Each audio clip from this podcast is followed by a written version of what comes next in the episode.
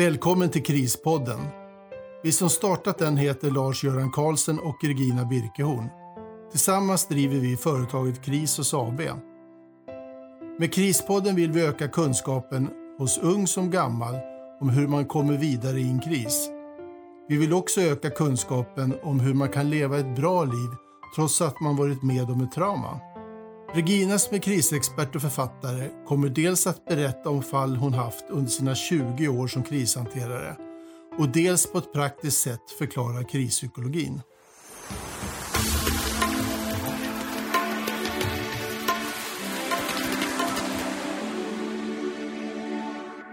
Hej och välkomna till säsongens sista avsnitt. Vi kommer tillbaka i hösten med 12 nya avsnitt. I dagens avsnitt hade jag tänkt att jag skulle berätta lite om min tid som familjehem. Jag började en gång i tiden som familjehem och då var jag 22 år och med det blev jag Sveriges yngsta fostermamma. Under mina 13 år som familjehem hann jag med 50 placeringar. Efter ungefär 10 år som familjehem då kom det en flicka till oss med namn Eva, en ung tjej på 17 år.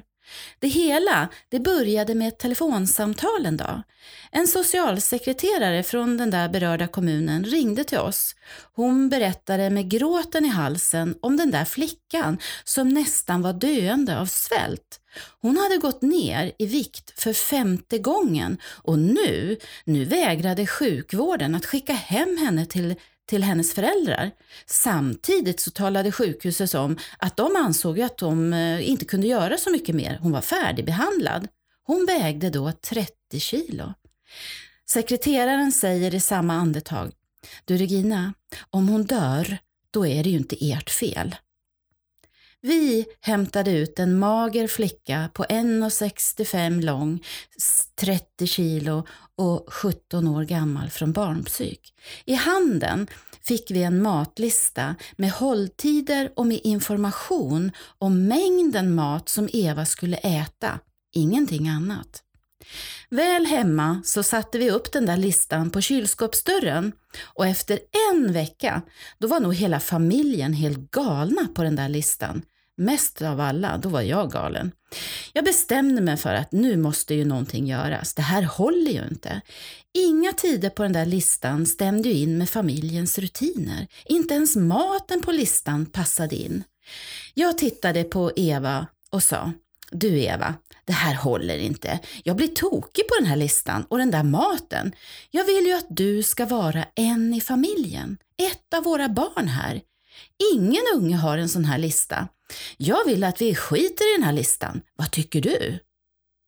Jag såg hur Eva vart förvånad, men samtidigt, ja, jag, jag vill heller inte heller ha någonting på den där listan. F får jag vara en av er? Eva darrade lite på läppen. Självklart! Jag vill ju att du ska vara ett av våra små barn tills du väger som du ska. Du får äta vad de äter och när de äter. Det blir väl bra, sa jag med ett leende. Ja, men, men de dricker ju ingen röd mjölk. Slipper jag den då? Jag visste att den där mjölken, det var Evas värsta dryck att få i sig. Jag tittade på henne och sa, du, Ingen unge dricker den där mjölken i mitt hus, så du behöver absolut inte dricka den där mjölken, svarade jag samtidigt som jag plockade ner listan från kylskåpsdörren och rev den i bitar. Nu slänger vi den här i soporna. Du är ett av våra barn i huset. Det tycker jag om. Nu blir det här bra för oss allihopa. Eva, hon log med hela ansiktet. Hon kände ju det här som en stor seger över att slippa den där röda mjölken. Sen hade hon nog aldrig sett att barnen i det här huset, de älskade så här hemmagjord jordgubbssaft och kanelbullar, lördagsgodis, glass och läsk, förutom då stuvade makaroner och korv och pizza och hamburgare och en och annan gurka gick ju faktiskt i. I stunden var hon nöjd, men mest av allt så var jag nöjd.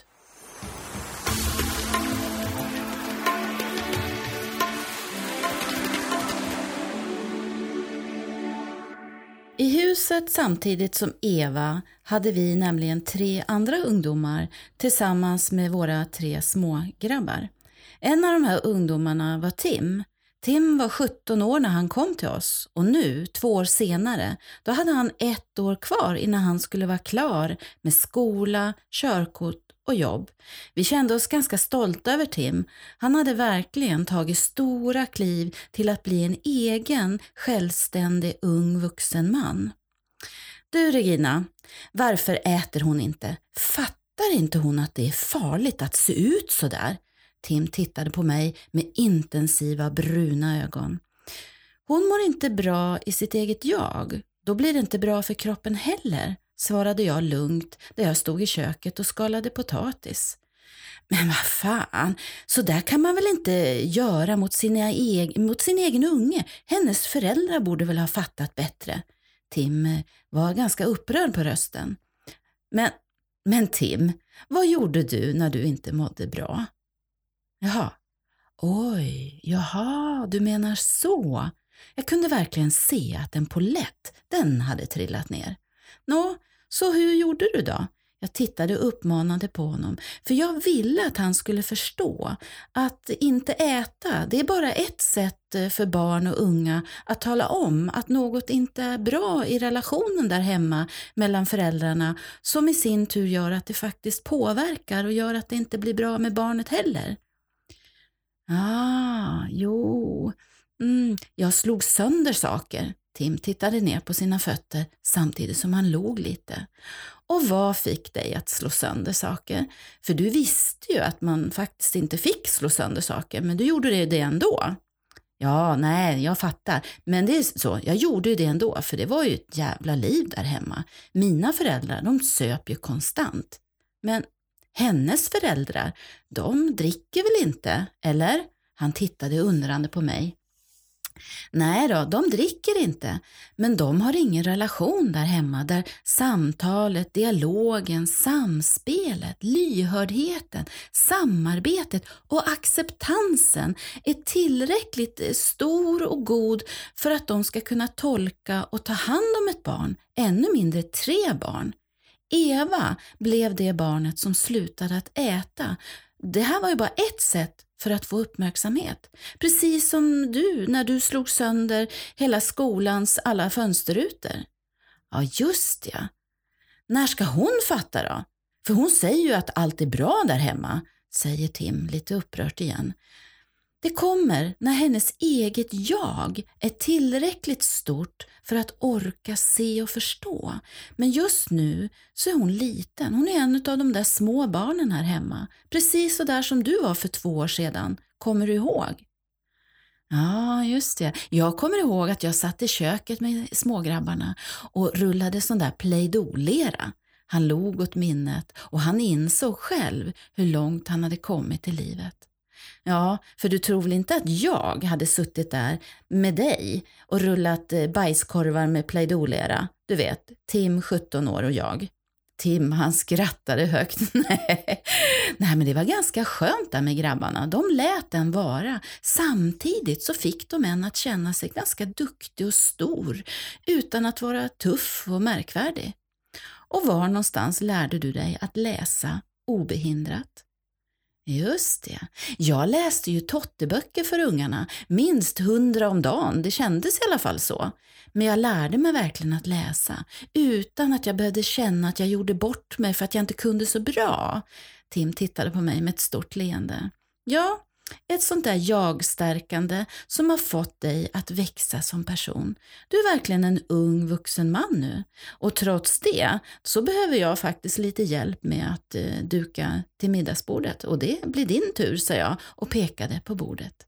Det värmde gott i mitt mammahjärta att se hur ett av mina lånade barn faktiskt kunde både tänka, reflektera och förstå sammanhang.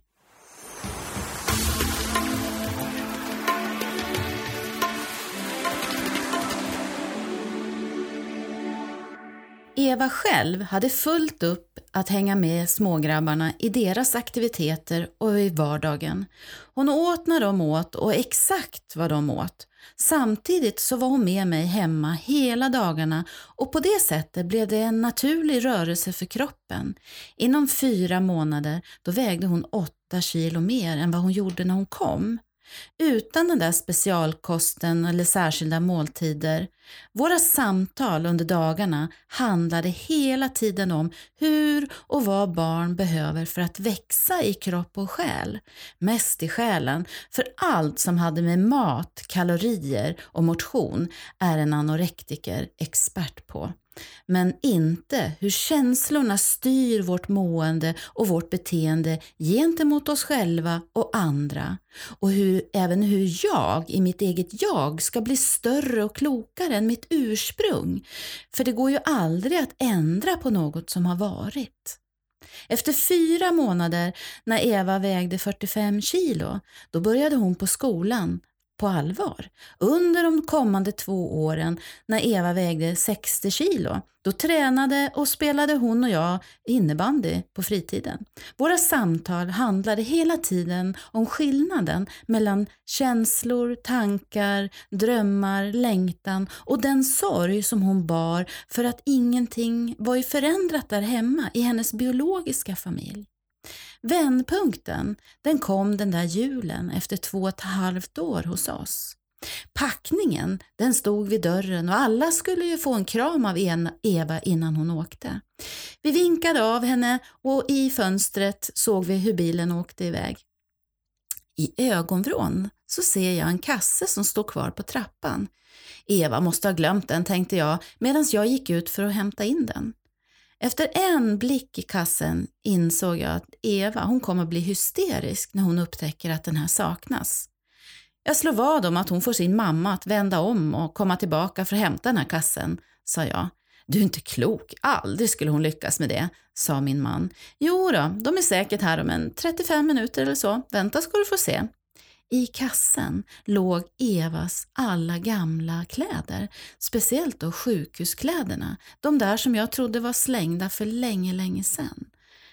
Jag förlorade vadet med sju minuter, för 42 minuter senare då klev hon nämligen in genom dörren och sa Hej igen, jag glömde lite grejer.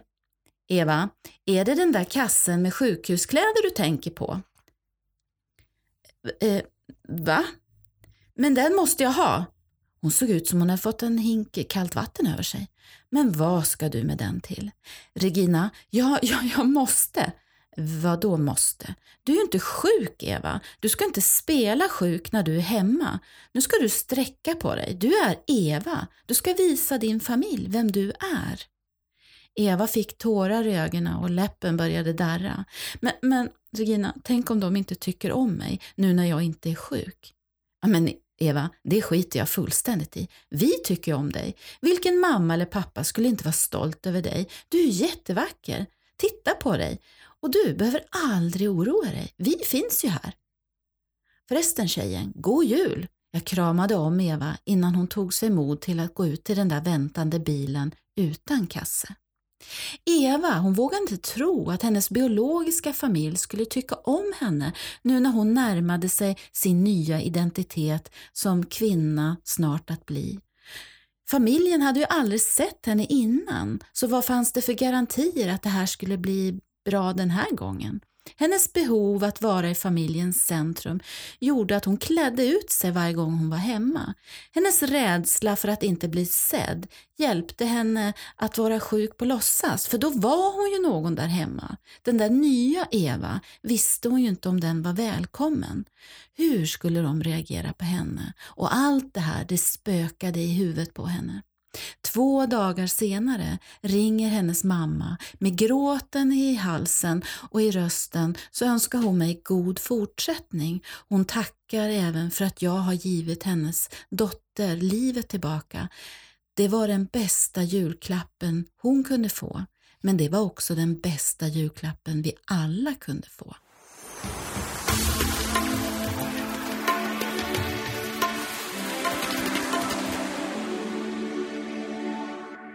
När jag var familjehem på 80 och 90-talet så kallas det inte för arbete det jag gjorde. Trots att mitt in arbete innebar att jag jobbade med ett av samhällets mest utsatta grupper av barn. Att vara fosterhem eller familjehem, det kallades nämligen för bisyssla och då kallades lönen man fick för ersättning och omkostnadsersättning. Inget av det där var på något sätt pensionsgrundande eller gav mig ens rätt till sjukpenning, föräldrapenning eller semesterersättning. Jag insåg då att efter 13 år, om jag fortsätter, då kommer jag bli en av Sveriges fattigpensionärer. Trots att jag verkligen älskade mitt arbete fattade jag beslutet att inte fortsätta. Varje unge som jag har haft har jag utbildat i krispsykologi och gett jagstärkande strategier till. Uppfostrat någon, det har jag aldrig behövt, för de flesta ungar som kom, de var i övre tonåren och då var de redan uppfostrade, dock på ett klumpigt sätt, men ändå uppfostrade. Jag brukar säga att familjehem har en viktig funktion, men ingen vill ju betala för det här och därför faller många barn ännu hårdare när de kommer till familjehem som absolut inte ska vara familjehem eller ens vara i närheten av utsatta traumatiserade barn. Varje barn, om man inte ger dem nya verktyg och nya strategier så att de kan göra klokare val än sina föräldrar, då kommer det här att kosta samhället någonstans runt 70 till 90 miljoner innan de ens har fyllt 65. Det här det kan man läsa mer i den där socioekonomiska utredningen där man faktiskt har tittat på vad kostar det att ha människor i utanförskap mellan åldern 18 till 65 år. Än idag så har de flesta familjehem exakt likadana förutsättningar som jag hade då. Jag är stolt över min tid som familjehem och att ha fått vara familjehemsförälder. Ett yrkesval som jag aldrig har ångrat på något sätt. Men jag kan aldrig rekommendera det till någon så länge det inte ges rätt status och lön för att möta ett av vårt samhälles sköraste barn. Till alla vill jag säga tack för alla möten med de här barn och unga som jag har haft förmånen att lära känna under deras mörkaste stund i livet. Till alla er andra vill jag säga på återhörande till hösten och ha en skön sommar.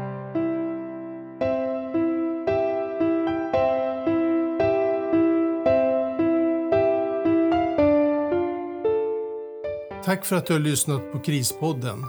Om du har frågor till Regina kan du mejla dem till info.krisos.se. Vill du veta mer om Krisos kan du gå in på vår hemsida www.krisos.se eller besöka oss på Facebook.